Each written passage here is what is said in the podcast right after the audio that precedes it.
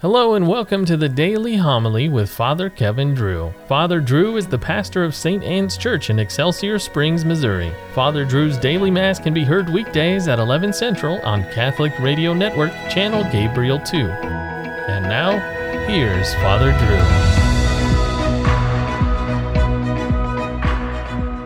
Drew. A reading from the book of the prophet Hosea. Thus says the Lord They made kings in Israel, but not by my authority. They established princes, but without my approval. With their silver and gold, they made idols for themselves to their own destruction. Cast away your calf, O Samaria, my wrath is kindled against them. How long will they be unable to attain innocence in Israel? The work of an artisan, no God at all, destined for the flames. Such is the calf of Samaria. When they sow the wind, they shall reap the whirlwind. The stalk of grain that forms no ear can yield no flour. Even if it could, strangers would swallow it. When Ephraim made many altars to expiate sin, his altars became occasions of sin. Though I write for him my many ordinances, they are considered as strangers. Though they offer sacrifice, immolate flesh, and eat it, the Lord is not pleased with them. He shall still remember their guilt and punish their sins they shall return to Egypt. The word of the Lord. The house of Israel trusts in the Lord. Our God is in heaven. Whatever he wills, he does. Their idols are silver and gold, the handiwork of men. They have mouths but speak not. They have eyes but see not. They have ears but hear not. They have noses but smell not. They have hands but feel not. They have feet but walk not. Their makers shall be like them, everyone that trusts in them. The Lord be with you. Reading from the Holy Gospel according to Matthew. A demoniac who could not speak was brought to Jesus, and when the demon was driven out, the mute man spoke. The crowds were amazed and said, Nothing like this has ever been seen in Israel. The Pharisees said, He drives out demons by the prince of demons.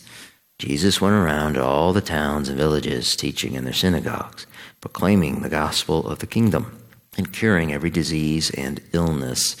At the sight of the crowds, his heart was moved with pity for them because they were troubled and abandoned, like sheep without a shepherd. Then he said to his disciples, The harvest is abundant, but the laborers are few. So ask the master of the harvest to send out laborers for his harvest. The Gospel of the Lord. With their silver and gold, they made idols for themselves to their own destruction. Cast away your calf, O Samaria, my wrath, my anger is kindled against them. The prophet Hosea lived in the 8th century BC. The Jews at this time were no longer a nomadic people who wandered around in the wilderness. Ensconced firmly in the promised land, most of them became farmers. The Canaanite farmers, already living in the promised land when the Jews arrived, were nature worshippers, worshiping the gods of rain and sunshine and for fertility. And the Jews, surrounded as they were by paganism, took to it. They broke their spousal covenant with the Lord and played the harlot.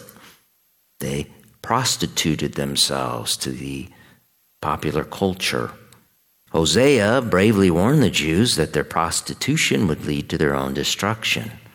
Of course, the Jews did not want to hear that, and Hosea, like all the true prophets, ended up being murdered. The Jews during Hosea's time were also sandwiched in between powerful Assyria to the northeast and Egypt to the west. So they made alliances to buy time and keep their enemies at bay.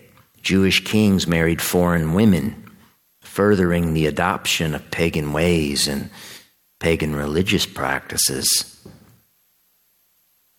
Does the 8th century BC sound something like our own modern day? A time that has seen a Christian culture prostitute itself so as to be accepted by a pagan nature worshiping culture. Three years ago, in the Vatican Gardens, with Pope Francis present, a pagan priestess led a service where people circled up and bowed down to the ground to a, a wooden idol a Pachamama, representing Mother Earth. As the prophet Hosea asked, Can the Lord be pleased with that? The Lord who made the earth? There is only one acceptable and pleasing sacrifice that atones for sin. It is the sacrifice of Calvary, perpetuated on altars all over the world, the holy sacrifice of Mass. Just like in Hosea's time, all the world's fake altars eventually become occasions for sin. Worship which circles up and focuses on the community instead of looking together toward the Lord is simply false and leads to destruction. As Hosea wrote, those who do this will return to Egypt, that land of slavery. So cast away your calf, O Samaria. Our sanctuaries need to be truly sacred. All that smacks of the profane and worldly, all that seeks to affirm and accompany people in their sin has to be discarded. The quote unquote marrying foreign women to make alliances with the world, it has to cease. The Jews in Hosea's time were not keeping the commandments, therefore, their offering of immolated flesh and eating it did not please the Lord. My friends, it is no different today. Those who dare approach God's altar to eat the immolated flesh of Christ without keeping his commandments do so to their own destruction. To disrespect our Lord in the most holy Eucharist is to commit the grave sin of sacrilege the Lord will remember the guilt of the one who does this. He will punish his sins, and that person will reap the whirlwind. He will return to Egypt.